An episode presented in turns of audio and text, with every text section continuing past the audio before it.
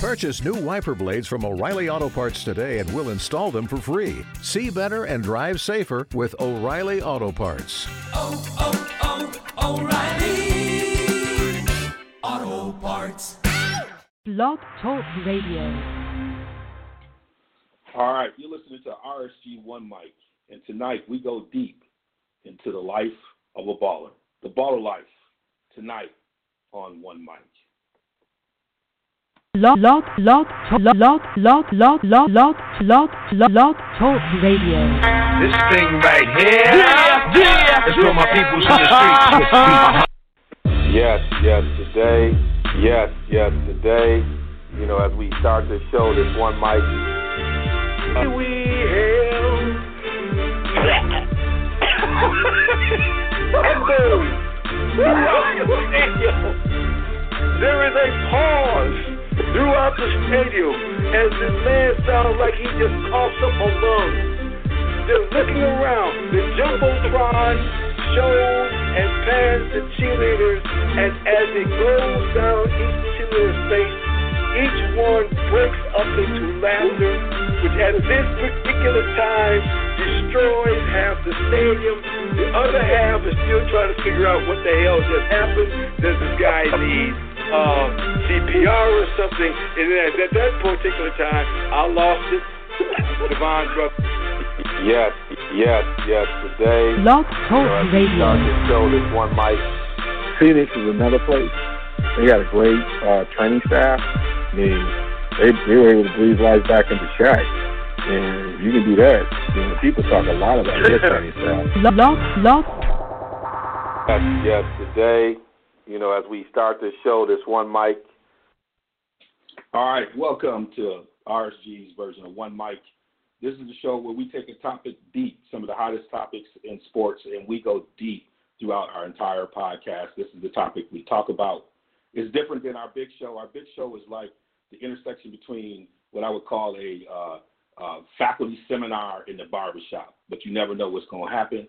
Uh, and uh, also, if you have a chance to to listen to Hustle and Flow, that's like that intersection between hip hop and sports. And so, but tonight, you know, we're going to go deep, deep, deep into what we're talking about is the baller life. Um, and um, LaVar Ball, LaVar Ball has he created quite a quite a ripple effect um, in sports. A lot of topics, a lot of things to be unpacked. Um, but we hope to dig deeper in ways that you probably haven't heard on uh, other sports uh, platforms regarding this topic. And for me to do that, um, it was important for me to bring one of my good partners, uh, and I would say he's a sports enthusiast. Uh, but you know, his his his training is an he's an economist um, who brings that perspective. He's a longtime educator um, and has uh, helped uh, an incredibly number of folks navigate through the educational system. Um, but he also has his own non-for-profit, started his own business uh, to impact uh, the leadership development of, of, of college students, uh, particularly in the uh, Black Student Union, um, and impacting those students. And so he's done a lot of different work, and we hope that that expertise can help us dig a little bit deeper on what what is really happening with LaVar Ball and the Ball family. And it's uh, it's my guy, uh, Dr. Richard McGregory Jr. How you doing, sir? Doing fine. Um, um, thanks for having me on. Great to be um, in the conversation. Now, you know, it's important for folks before we get in because you're gonna hit us with, you know, some some deep stuff, and you and I talk about this stuff all the time, and I'm just excited for folks to get, you know, to hear you speak about this because I think you bring a, a really important perspective uh, to this issue. Uh, but you know, you know, you're you're a Cowboys fan, and uh, Yes. I know you've been living and living and dying with your boys, and they've broken your heart, and uh, but they made a run last year, and uh, uh, and then they you know they try to make some solid picks. I see they got my my guy from uh, from Michigan, uh, you know uh, uh, uh, Taco Charlton, uh, uh, and so uh, they, got some things going on down there. So how do you feel about your Cowboys right now? Um, I, I feel better about them than I have in a long time. Not only because of how the season went last year, but because they, they're breaking out of old mentality. Um, for a long time, they wouldn't give a quarterback like a Dak Prescott an opportunity. Um, for a long time, they were they were locked into uh, to a, to a model really that that looked at how do you replicate the triplets of the um, 1990s versus coming with with with with with, with a new paradigm in terms of how you're going to um, operate. For for a long time, they um, seemed like they just didn't want to adapt to the the modern times. Even some of the um, more what what I would call uh, risky personnel decisions. At least now they're they're willing to um, take a chance on on on some players. Now some of it has not worked out, but at least they're trying to lead with talent. Where where before seemed like they were they were more concerned about marketing the stadium than really trying to um, lead with talent. Do you think that's more with the kind of the emergence of you know Stephen Jones and you know his ability? I always said that you know um, you, you got to find somebody that um, Jerry Jones is gonna can can get him to slow down. And it seemed like that that draft when they picked Fredericks, who when they did the top 100 was the only interior lineman. I think the only center that was ranked in the top 100 players for the NFL this this year, this past when they surveyed all the players. You know, this is a person when they picked him in the first round out of Wisconsin, uh, who was I think the first lineman to start as a freshman at Wisconsin, a place that produces a lot of linemen.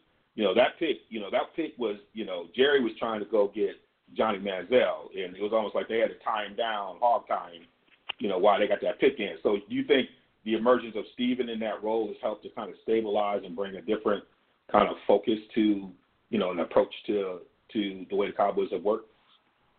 Oh, def- def- definitely, because I think Jerry is more of a marketing uh, genius and guru, so he knows how to put the sizzle.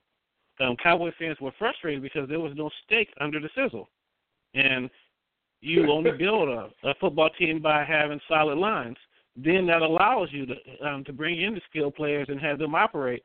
And and I think um, Stephen realized that, and he was in a good position because uh, due to uh, uh, close relationships with the with, with with the owner and general manager, um, he couldn't get fired. That's right. He wasn't gonna fire because Jerry had to go talk to Mama. You know, so right, you know, right. Uh, so yeah, we, we we have to keep an eye on that. Well, hey man, I'm glad to to have you here. Um, this is uh, one Mic uh, where uh, on this platform we we dig deep on issues. Uh, uh, we're brought all callers and hosts are brought to you by Carbon World Health, the total fitness and lifestyle solution. Uh, please go to carbonworldhealth.com and let Dr. Rodriguez and the staff over there know that uh, the RSG folks sent you there. Um, this podcast is a little bit different. We're digging deep on this single topic, and our topic tonight is uh, the of life.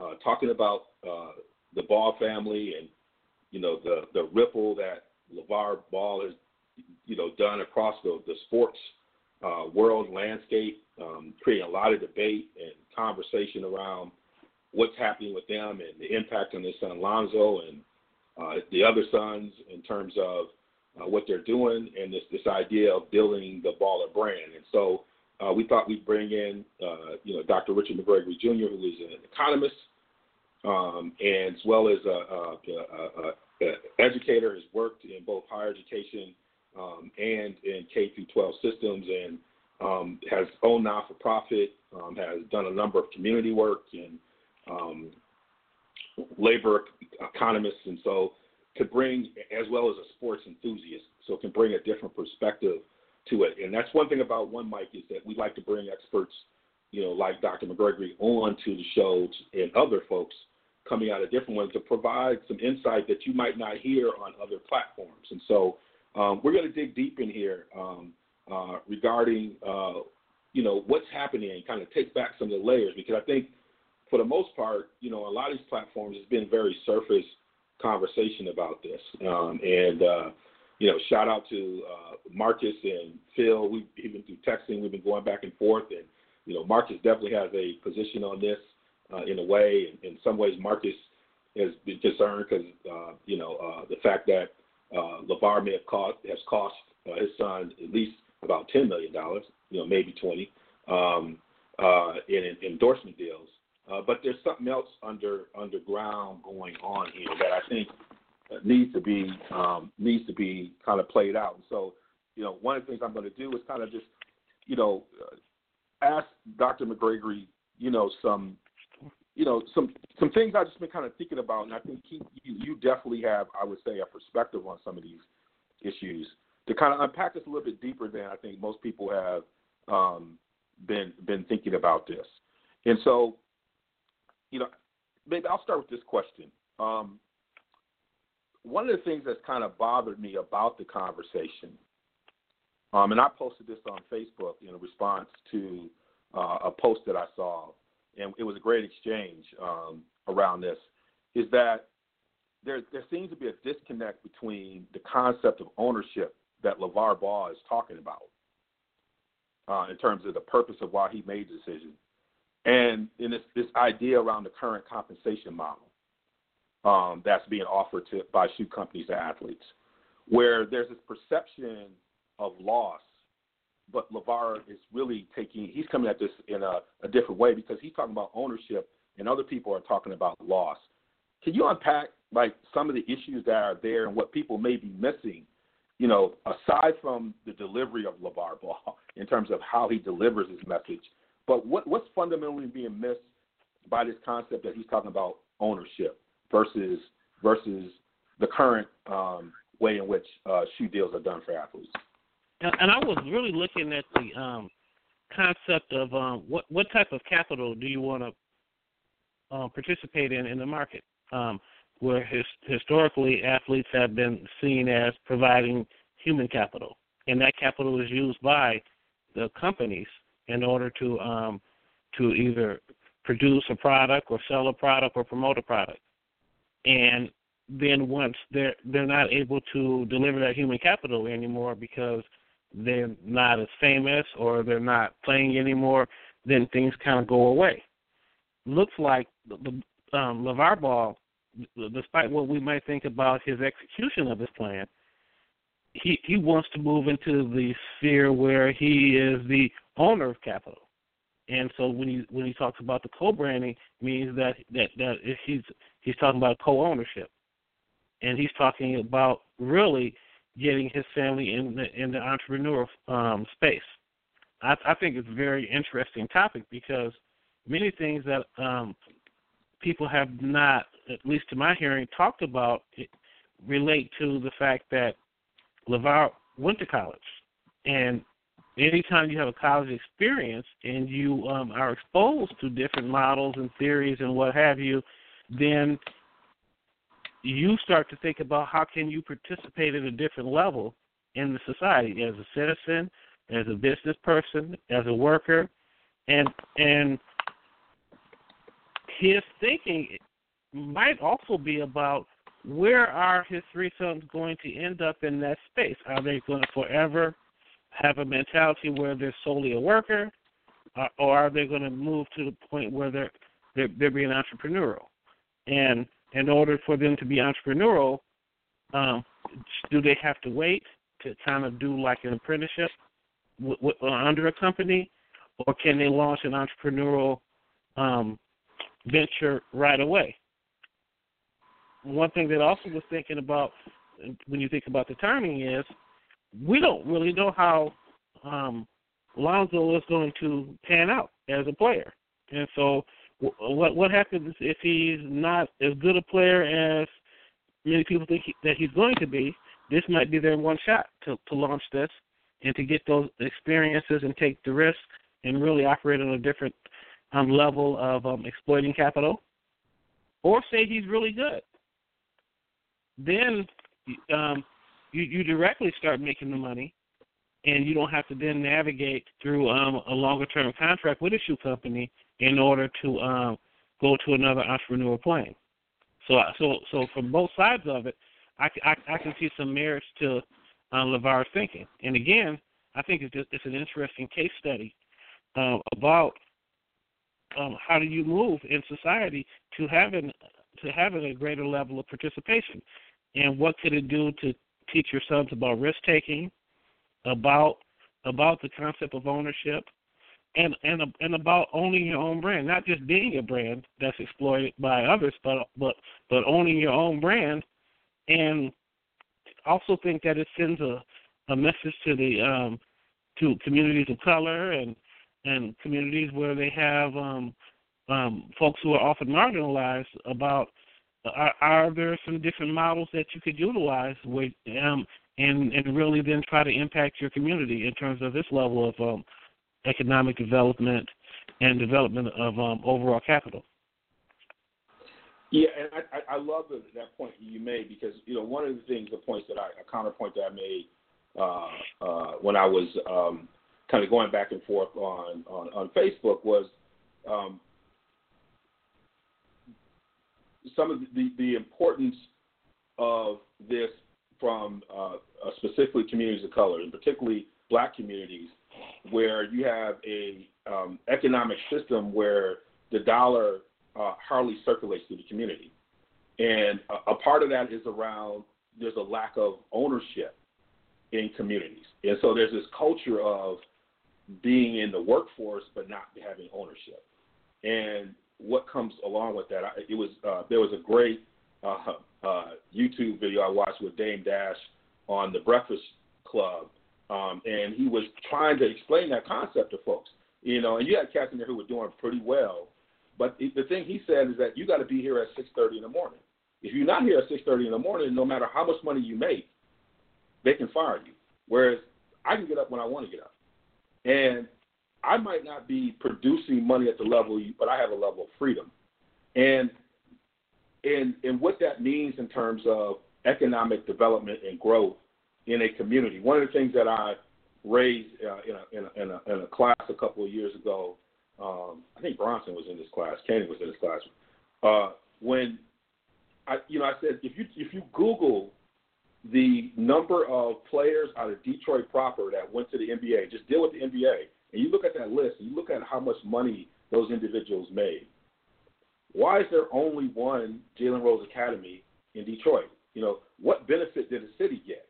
And so when you think about the mindset, you know, so many people thinking about the money, but I think one of the things you're describing is there's a there's a mindset to to understanding your position and and and and and, and controlling the capital earning and, and, and leading and being a participant as an owner versus being in partnership and being, you know, uh, really an employee with no real decision on price. Like the, the funniest thing when people said to him, you know, why'd you why'd you put the price at that point? He said, well, as an owner, I can decide what the price point is, and that's what I thought the price point was going to be. Now you could debate whether or not that's a good strategy or not, but what they missed is, is what he was talking about the freedom to decide that. And he said, I bet you Michael Jordan didn't get the chance to sit in the room and decide on the price point.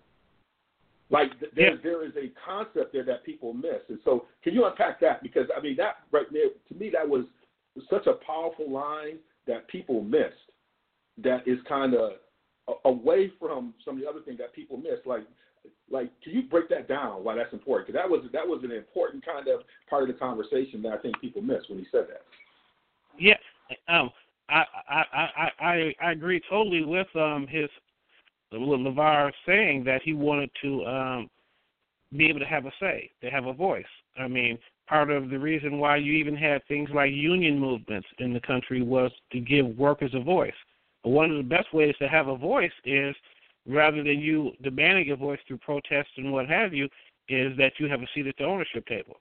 Then that way you can decide on how the product's going to look what is it going to be priced at? How is the packaging? And and it also gives you an opportunity to um to experiment. And as you're experimenting and learning more from your trial and error and things like that, then that will strengthen you on even your next entrepreneur venture. Um, I think you see some of the frustration in urban areas and minority communities um, is that you have a lot of talent that is suppressed because because of whatever constraints or choices or, or, or, or whatever reasons that you might give, um, they never folks never get a chance to participate um, in those types of decisions. Their, their decision making might be which company to interview for. Um, there might be some chance to to um, be in a higher higher level discussions uh, when you're doing things like negotiating your salary. But after you've negotiated your salary and your terms of work, then then then you still have a certain amount of constraint. Um, I remember um, reading an article um, several years ago about Junior Bridgeman um, when he when he was first thinking about transitioning from the, the NBA and into into the business world, and um, he was um, part of the um, labor rep rep team for the NBA players, and and how cavalier he felt the owners were about what was going on. And then as he got a little bit closer to seeing the owners, he realized the way they could be cavalier was that ultimately they own the they own the teams.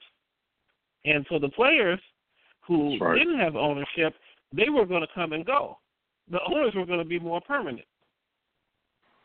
And so, and, and that and that led and that led Bridgeman into trying to leverage his, his his money into the next sphere so then that way he could participate at that level.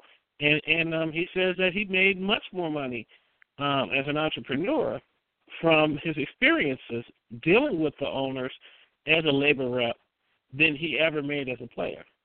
And and and, and so and that and that has ramifications for for um, minority communities because um, when um, you have a mentality where where you, where you're a worker, you can you can help some people get employed because you might move to a supervisory role, but you, but as as a, as an owner, you have the potential if things go right to have a much bigger say on on employment. You have a much bigger say about um, social policy, about tax policy. Um, you have a different type of relationships with, with, with the politicians to where you can talk about the need for um, um, resources to be distributed in different manners. You you can you can you can directly shape policy because um, because because you you're controlling employment, you you're controlling um, um, in terms of tax revenue, and so and so it's it's it's it's it's a totally it's a totally different sphere of participation. Um, I even see that uh, Michael Jordan was kind of um, someone who who who um, as he really became an entrepreneur after being a player, it helped him finally even find his voice politically. Whereas, and uh, more recently, he had some things to say about um, the situations about the um, police with unarmed um, um, African American motorists and what have you. Whereas uh, when he was asked to weigh in um, about possibly helping elect um, you know, an African American for um, a congressional seat. Um, when he was in playing days, he didn't want to touch it because he said that Republicans um, bought tennis shoes too, and so he couldn't That's even right. find his voice when he was under those constraints. Whereas, whereas as an entrepreneur, he's been more able to find his own voice. You listen to RSG One Mic, uh, the show where we, we go deep into sports topics, and our topic tonight on One Mic is baller life. We're talking about LaVar Ball and the Ball family. And, you know, the, the national conversation that's kind of uh, emerged around this issue. I'm here with uh, Dr. Richard McGregory Jr., who's an economist, uh, educator, but more importantly, he is a sports fan. You know, one of the things that we love about our Real Sports Guys contributor in our network, that all of us are in all these different walks of life, but are, are, are in on our sports and can talk about this. And um, if you haven't had a chance to if you're just kind of jumping in, definitely catch this podcast on iTunes. Uh, just look for Real Sports Guys. Uh, you can also go to realsportsguys.com. You can go to Blog Talk Radio and search for Real Sports Guys. And then you can get us on all our platforms on Real Sports Guys, on uh, Twitter, on Facebook, uh, on uh, Instagram. and then you can get me, RSGD Wills, on Twitter, on Instagram, and Facebook as well if you want to continue this conversation beyond this. Uh, but yes, we're talking about LaVar Ball, what I call the baller life, um, the way in which um, you know these things shift. You know, you know, it almost feels like the moment you and I know this from a hip hop standpoint. You know, you remember the reaction to Hammer when Hammer was doing all that commercialized stuff. You know, when he was in the what the Pepsi commercial, when he had the uh, cartoon, and the way in which he got ostracized uh, in a way, and then this that just became the norm. You know, even your, your most street set connected guys coming through we're beginning to look at some of those deals, or you see a Missy Elliott, or whatever you might see, or anybody.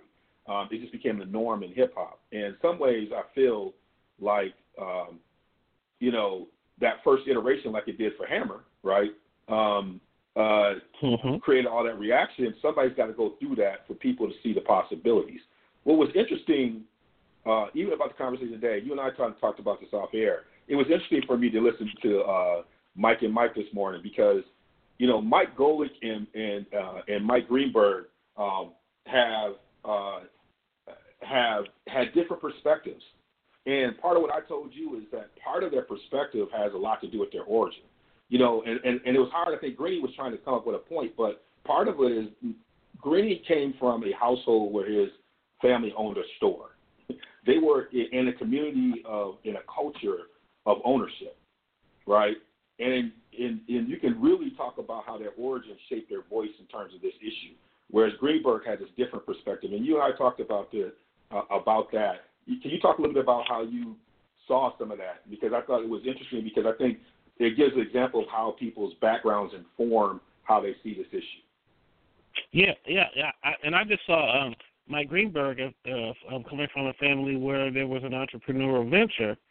Um, thought about things in terms of um, being an entrepreneur, having a certain level of freedom um, to to determine um, some some possibilities in the economic realm.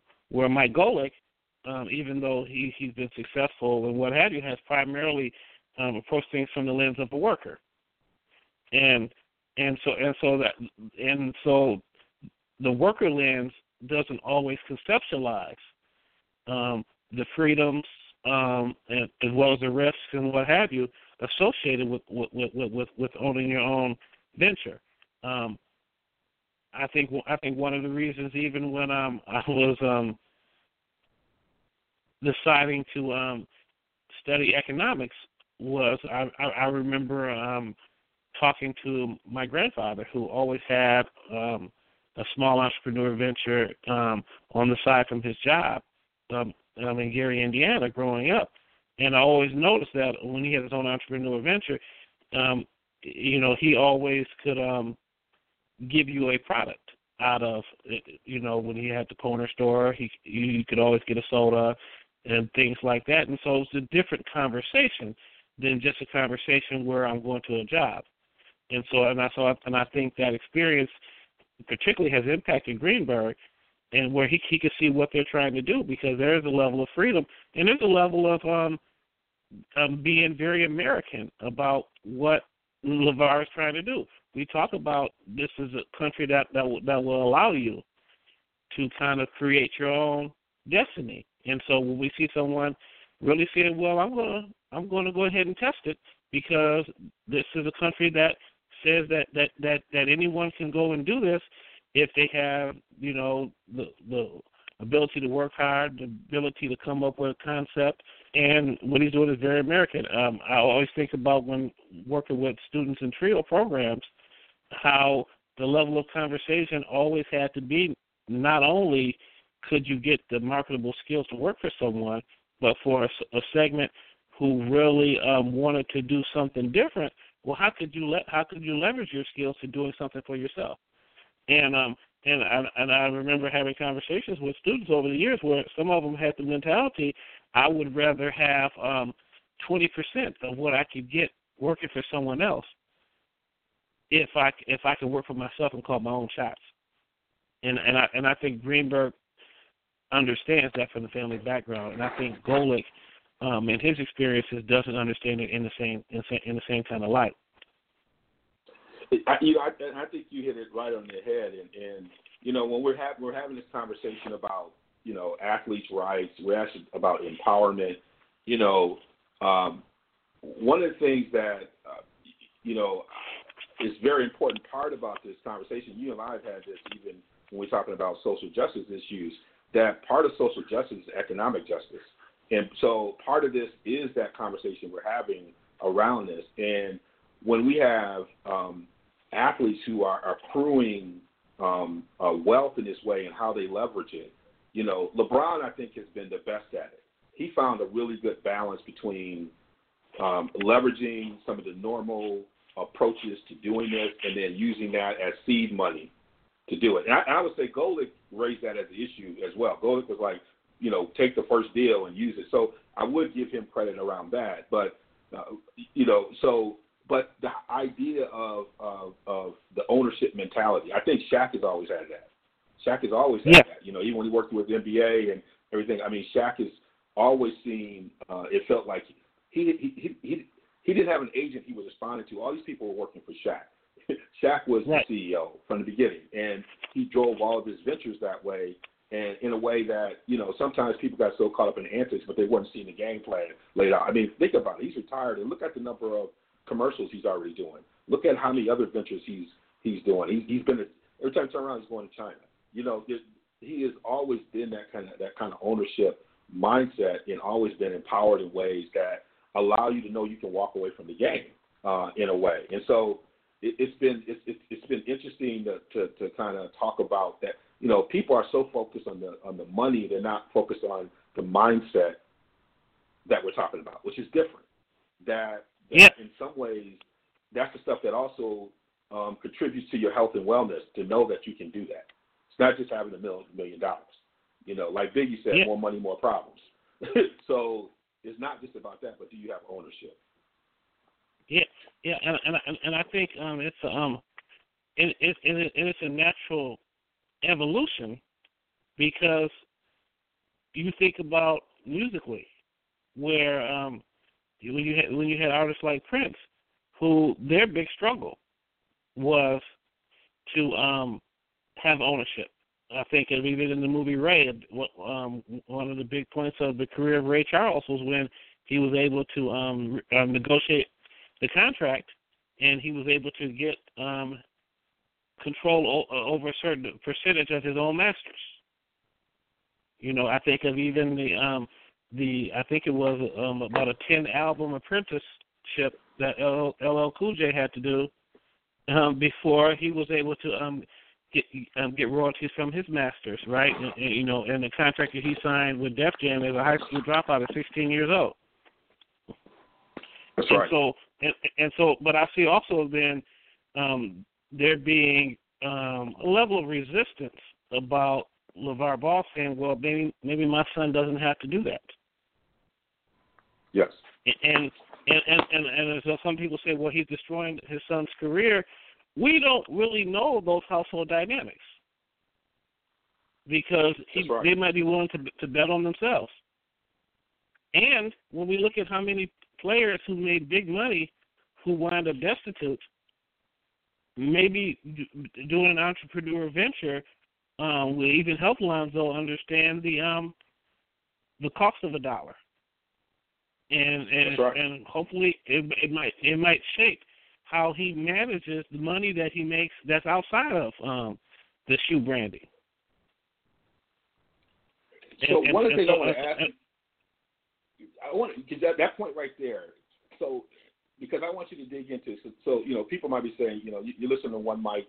Uh, this is uh, Devon Wilson. I'm here with Dr. Uh, uh, Richard McGregory Jr., who is an economist, educator, uh, and I was I would say sports enthusiast because he can talk about sports as well as anybody. Um, but tonight we're talking about uh, the, a baller's life. We're talking about the Ball family and you know the model that they're trying to develop uh, that has kind of created this national conversation. Uh, but and we're, we're brought to you by Carbonwell Health. Go to carbonwellhealth.com. Uh, let Dr. Rodriguez and the staff there know that the Real Sports Guys sent you. Uh, they are there for the total uh, health and beauty uh, solution. So uh, check them out over there and uh, let them know that they sent it. They've been they've been pushing me and on me, and if you've been following me on on on, on social media, you know I'm, I'm changing a little bit. Body's trying to go down. It's, it's been a journey. So uh, it's been great to have them on there, and uh, I know he's probably listening because um, uh, I just sit sit uh, sent him a tweet said uh, you know Dr. McGregory was killing it. He was like, oh, he was loving it. So we have to get him on at some point. Um, but so part of what I want to get into because I, I do think there's a there's an evolution to entrepreneurship, and you know even when I started to launch Real Sports Guys, when when you launch something, you you like you really um, uh, there's a sense of like control. It's like almost like a, a relationship, and Uh, one of the things that you know, you and our good friend XL Lewis, who's really good about, like he's got a great business mind, and he really works through this. You know, one of the things he often talks about is that you can't get so romantically tied to it, and it can't be about I. We talk about this a lot, and that really success is a team sport. In that, you know, even though you have a visionary who's driving it, you know, I think the best people over time put the pieces around them.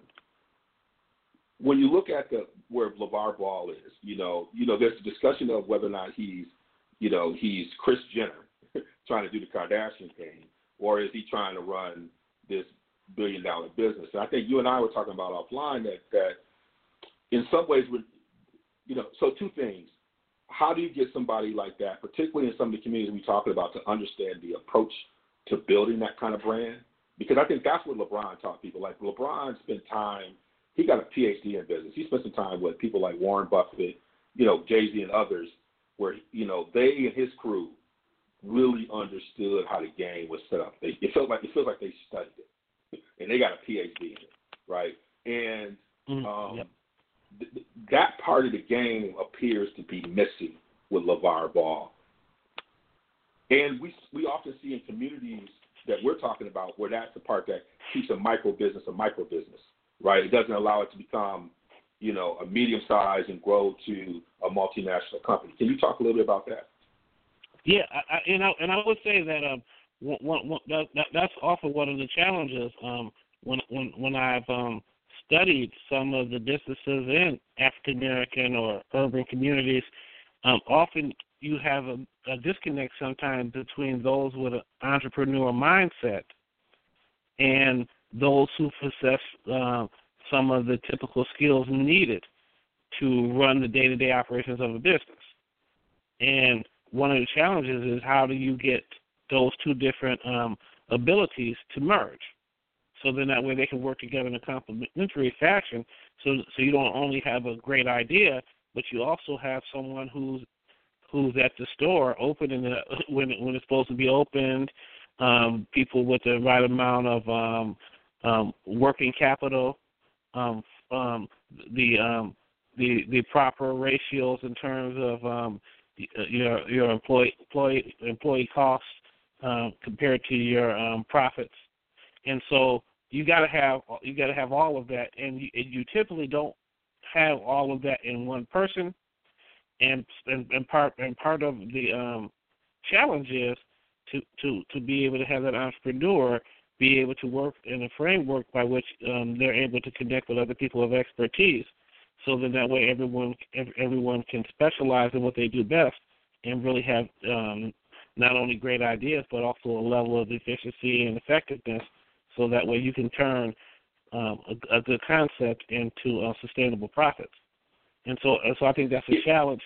I think um, one one thing that we don't know, but it has the potential there, is that LaVar more than likely met some good people uh, who had some of these skills and abilities if he was really paying attention during his own collegiate experience.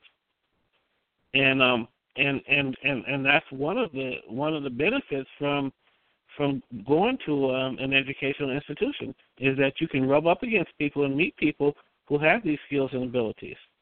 And so um, time will tell about if, if this is truly the case in, in, in, the, in the situation of of LaVar Ball and Big Baller Brand.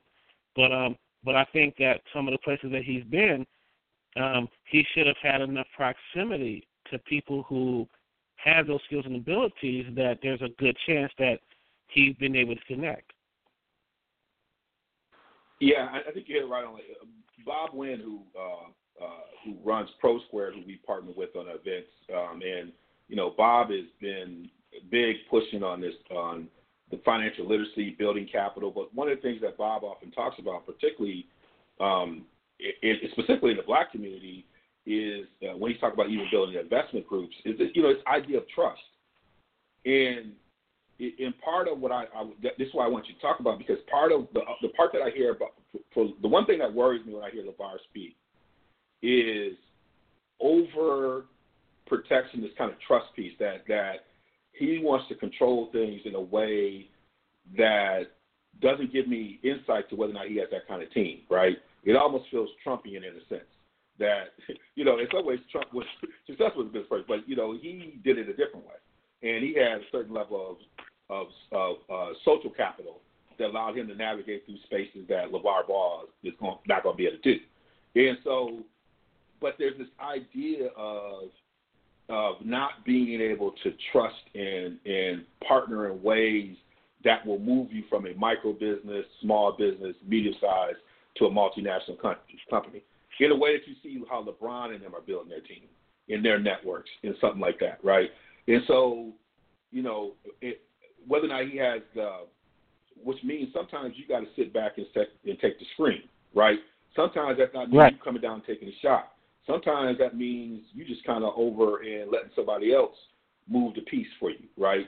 Um, and uh, I think LeBron is a master at that. I think his whole crew is a master at that, uh, running those those uh, running that stuff the way they uh, the way they do it. And so, and that to me is something that has much more of a of a, of a cultural piece there that you and I've seen when we try to work in communities. You know, even some of the stuff I've done in you know economic development spaces where it, it was just hard for people to see that collaborative space and worry about what they're going to be losing, right? And does that make sense? Right. Maybe, and, and maybe if it doesn't, can you unpack that a little bit? Because how does how does how yeah. do you help someone in that space get past that? Yeah, well, I, I think I think often when you have folks who come from marginalized communities, um, the um, margin of error, at least the perceived margin of error, is smaller. So you know, um, the feeling that if if this doesn't work, then I don't know if I'm going to get a second shot. Then that that kind of makes people more more risk averse. And then you know one of the consequences of being a little risk averse is the feeling that hey I better have total control over this because I can make it work. And sometimes um, folks' skills and abilities can get a concept to a certain point, but then you need a different entity to come in to help you take it to the next level. I, I was even uh, I was even thinking about um, Joe Jackson.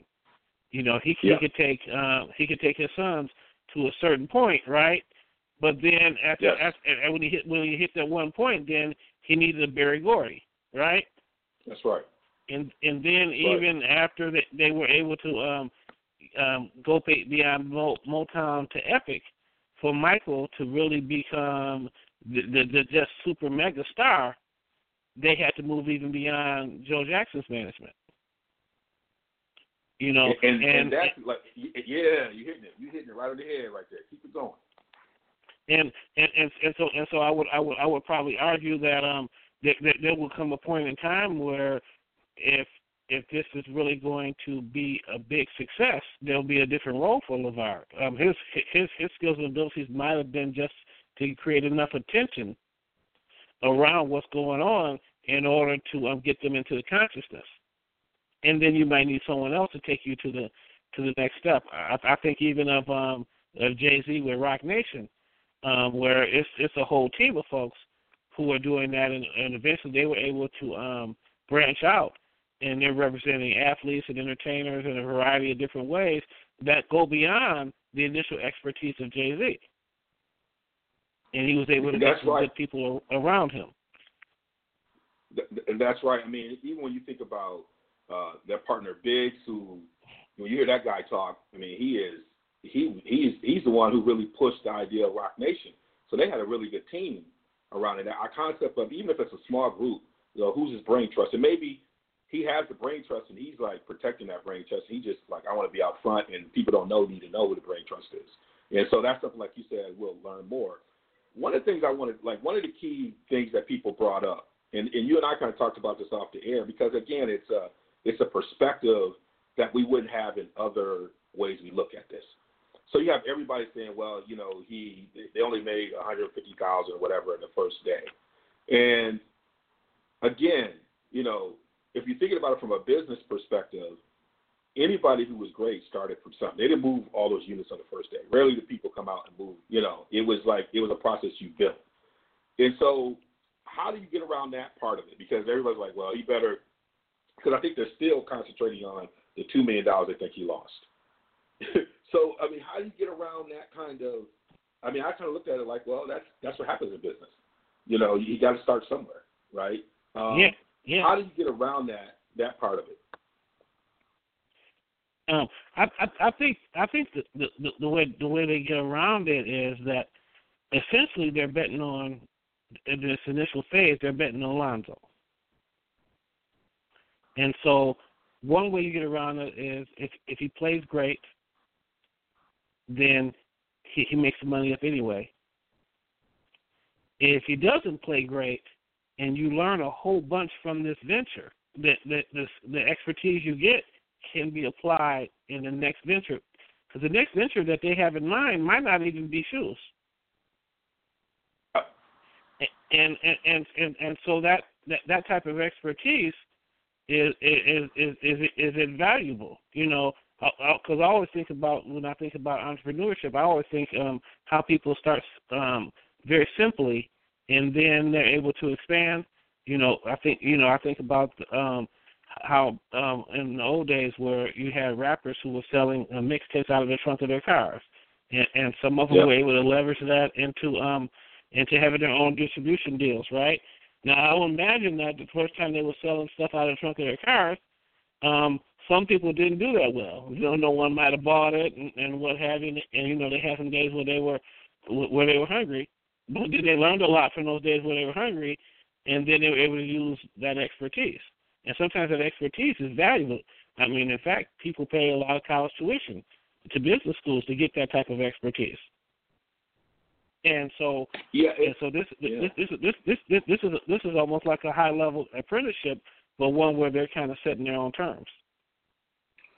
Now, one of the things I, if I were to put at it, he did, he does have a um, roadmap. You know, if we think about what Stephon did with the the Starburys, you know, now, you know, the thing that Stephon was trying to do it for a great cause, but you know, you know, you can talk about this more as an economist, but at certain price points, there's a perception of value, even though his shoes right. were quality. Um, so I right. thought he could take maybe a, a, a, a, a, a Starbury model with a mid a, a mid range price point. Um, so obviously, there's you know there's a roadmap to how you set the deal up, right? Um, mm-hmm. We have relationships with certain stores, and you know, maybe he, you know, he's not at the four hundred dollar price point. He's in the, you know, one seventy five, you know, two hundred dollars price point, and in your in your in your sandals are, you know, at a hundred, hundred, whatever. You're right, but but yeah. it's it's yeah. at a it's at a reasonable price point. I mean, I want you know, I wonder why he didn't take that model, which was already there, and it just, you know, it's kind of supersized it. Yeah.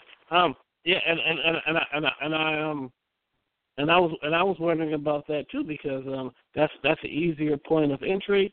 The the one thing that I I, I would say that there might have been such that there's enough competition in that segment already where where they felt then they couldn't directly go against that competition, and so they had to do something that was novel, almost almost creating it as a, as a luxury brand in order to get into a space where they felt that that um it wasn't so much market competition by the existing shoe companies. And, well, what, what and, is, and, yeah, so, so okay, so you you you're saying that they you just they want to be in a space where they they were going to create their own rare competition in that space. Yeah, yeah, because because you almost okay. create creating a brand, you're almost creating that brand out of um out of out out out, out of thin air. You know, you you you think about even um the um, the Kardashians, right? They didn't they didn't really kind of start they didn't really start off by trying to sell products that were in the mid price range. Yes. Everything gave the illusion that it was super high quality that only certain people could could access, and and that was kind of their entry point and and and, and you've even we've even seen that sometimes with companies who they they'll market a luxury item, and then after they've hit a, a certain amount of success, they'll release a second brand under a different name that will go at the mid price model.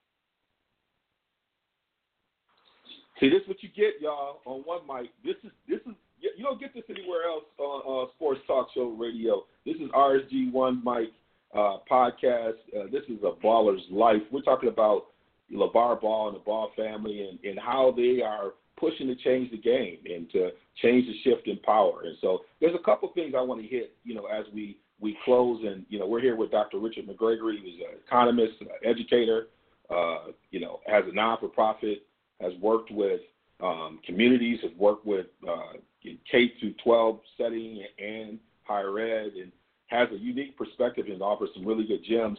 You know, if you have, if you're just entering this conversation, want to hear it in its entirety, uh, check us out on iTunes, subscribe, you know, give us some feedback.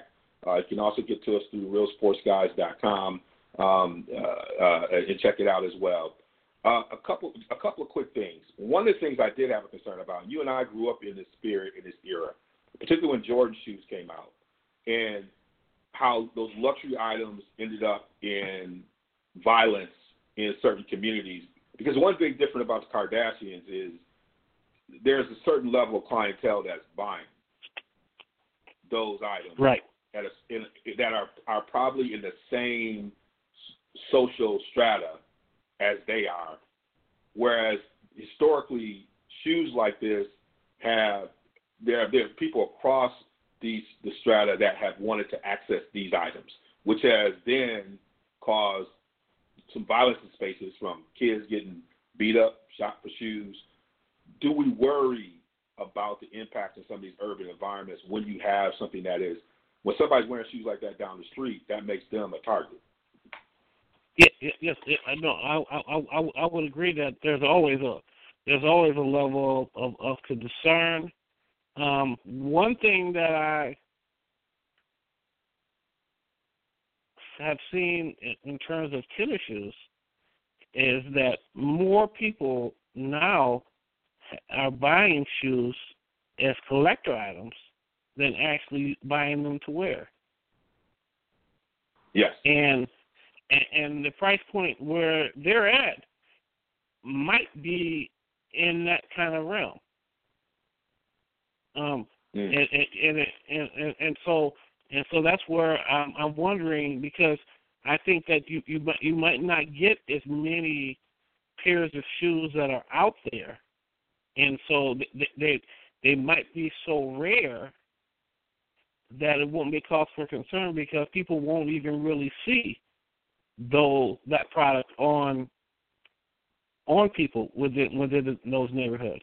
Um, those that type of product might stay in the box, and and and then people kind of using it kind of to speculate um, about you know how how well Lonzo's going to do, and if he does well, then then that four hundred ninety five dollars shoe um, then becomes um, a two thousand dollar value or if um, he doesn't do well, it has no value at all.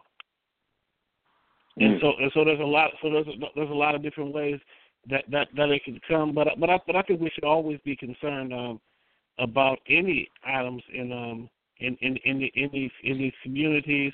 I think I think part of part of the issue is that we we we have rarely in these communities had a talk about the type of ostentatious items that we purchase and to have a rational conversation about is it worth it. You know, I think about even um heck I have a, a nephew who's 14 and um a family shopping trip and I saw him um um really aggressively looking for these um expensive jeans that already had holes in them. And and and I, and I and I and and I, and I just, and I just thought in my mind about what what what does what does this what does this really say about about how our mentality as a society? You know where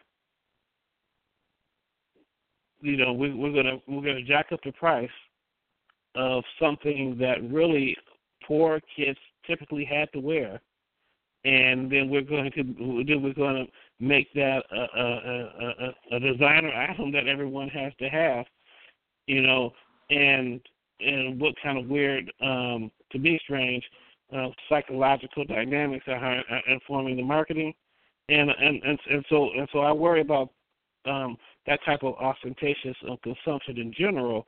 But but I think um, in, in many of our communities now, um, there there are so many different things that that are causing violence that I think it it, it would be hard to pinpoint it solely to um to a particular shoe, and I think there's so many different types of um shoes out there now that it's a little it's it's it's a little bit more diffuse.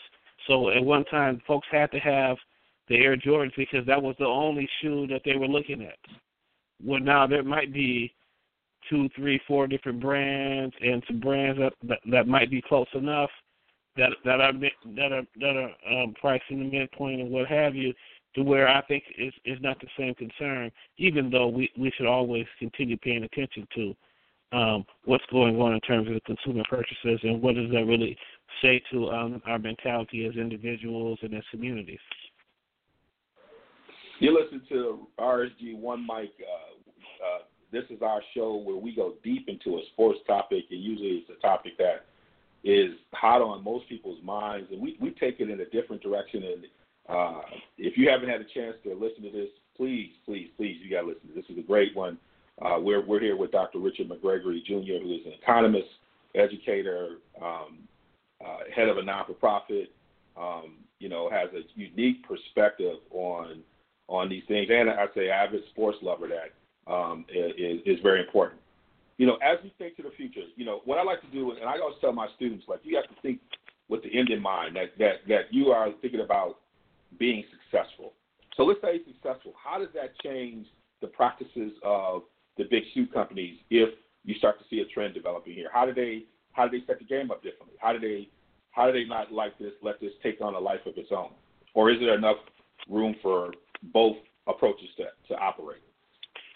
Um, I, think um, if it's successful initially, there'll be room for um, two different models to uh, coexist for a while simultaneously. But I think it, it has the potential of changing the whole industry. I think about even uh, when you look at the media um, and how now that you can you can kind of set up your own media outlets, um, particularly on the internet, for um, um, a much lower cost in terms of um, you know uh, the cost of entry.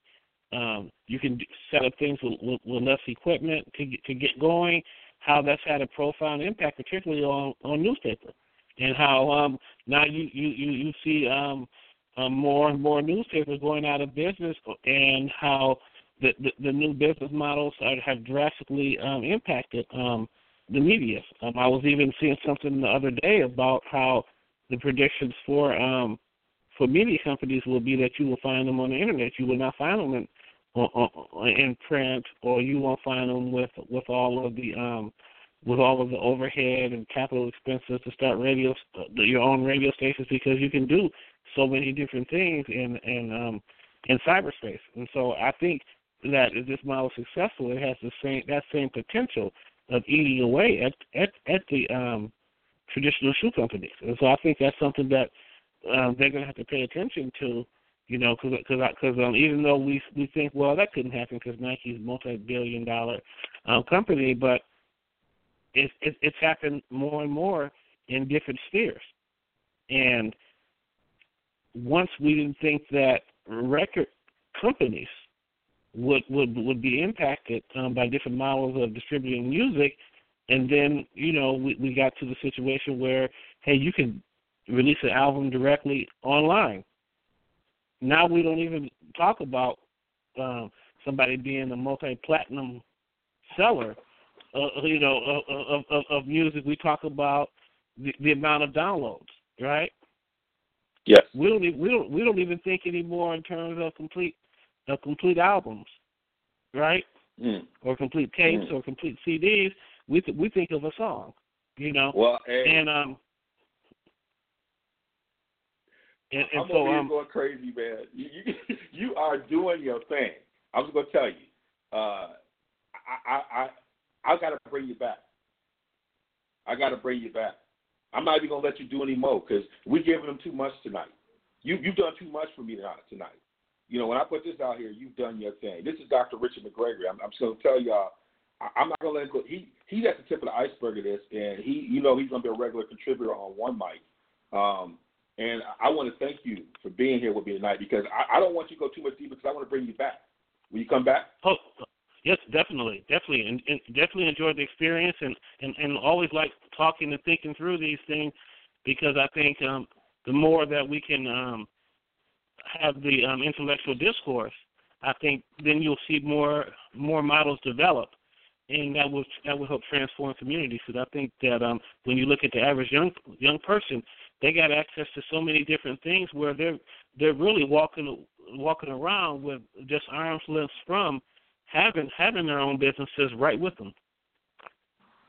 Well, we're going to go deeper in this. Thank you for being on uh, RSG One Mic with us. Um, you know, we're definitely going to have you here for other topics. And uh, uh, for our listeners, hey, catch us again. Um, you catch the big show. We'll be coming back with uh, Marcus and Phil.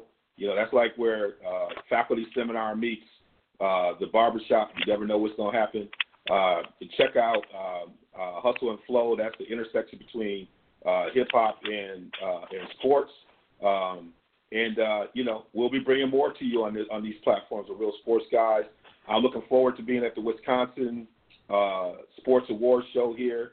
Uh, you'll check us out on social media. I'll be giving some some shout outs there. Hopefully, we get a chance to see uh, Stephen A. Smith said the bad man, Aaron Rodgers. Hopefully, I get a chance to see him as well.